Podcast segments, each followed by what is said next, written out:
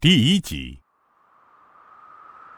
十年难遇的一场罕见大雪，从入冬以来就飘飘扬扬，下了整整十多天，把靖江古城铺盖在皑皑白雪之中。城里城外的沟渠道路被堆满，被封冻，被填平。城边上的几处茅屋老宅也承受不住厚厚的积雪，被压倒垮塌。就连城外山上的老松树也承受不了积雪的重量，被压弯了腰，折断在雪地上。寒风刺骨，冷气逼人，整个靖江城死一般的寂静，人迹全无。偶尔听到城里传来几声犬吠。城外不远的一座小山凹里，有一处几百年历史的老道观。在经历数百年沧海桑田之后，破败不堪，成了路人和野狍子的避风港。四周的围墙、屋顶上积雪堆得厚厚一层，手臂粗的冰柱倒挂在屋檐下。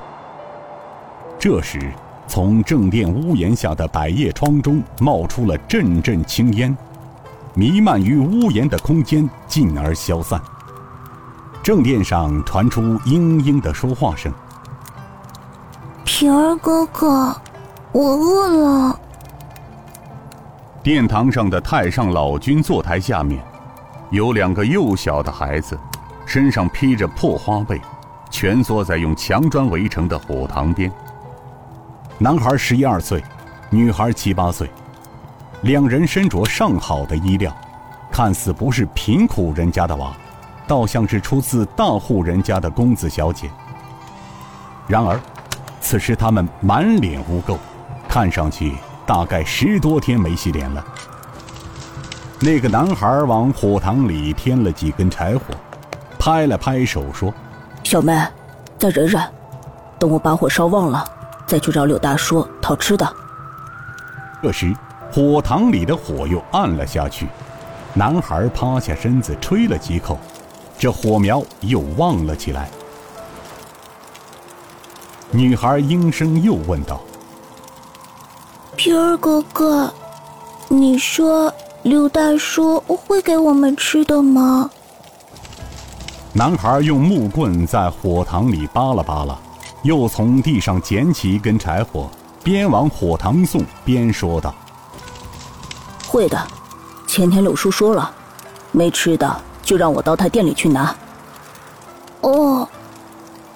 女孩回应了一声，又道：“哥哥，我好想娘亲呀。”男孩刚捡起一根柴火往火塘送，听到妹妹这么一说，停了下来，一双乌黑眼珠呆滞着看着大门外，泪水从眼眶里滑落，眼前又一次闪现出。十多天前那一幕幕血淋淋的场面，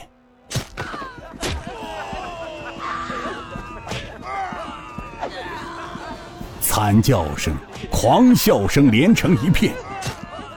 他亲眼望着一个个蒙面大汉高举着手中的刀剑砍向自己的亲人。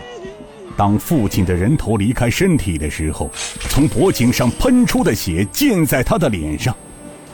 忽然间。他什么也不知道了。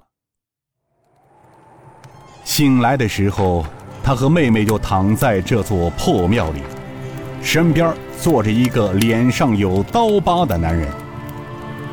那人对他们说：“他姓柳，在城里开了一家柳记饭庄，并告诉他们，如果没有吃的，就让他们到店里去拿。”过了一会儿，那人就走了。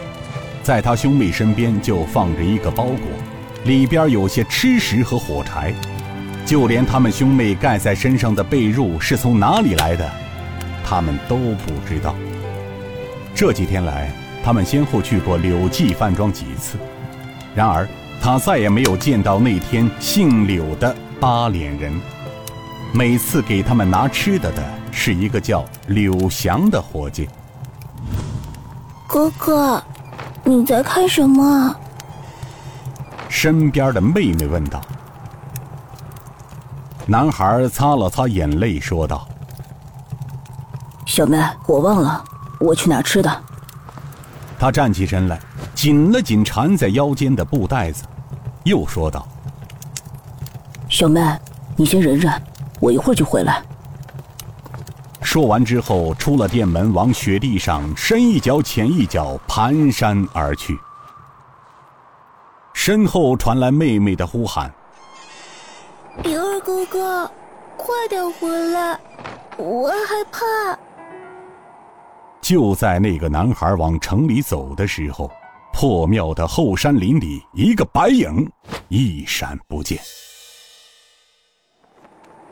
柳记饭庄是晋江城里最火的饭庄，连日来的鹅毛大雪下个不停，食客冷冷清清。门口挂上了门帘，旗杆上的招牌在寒风中摇摆不定。饭庄里的大堂上，一个巨大的火盆锅子。梨树根被烧得吱吱作响。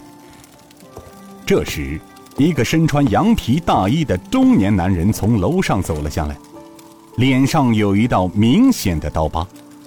他中等个子，嘴角挂着三绺胡须，看上去不像一个饭店老板，倒像是一个江湖刀客。一双有神的大眼透露出一股夺目神气。他下得楼来，坐在火盆边。手上的烟锅往火上点，他一面点火抽烟，头也不回地说：“祥子，这天不会放晴，让伙计们吃了饭回屋休息去，等有客再让他们过来也不迟。”身后正在扫地的柳祥道：“知道了，东家。”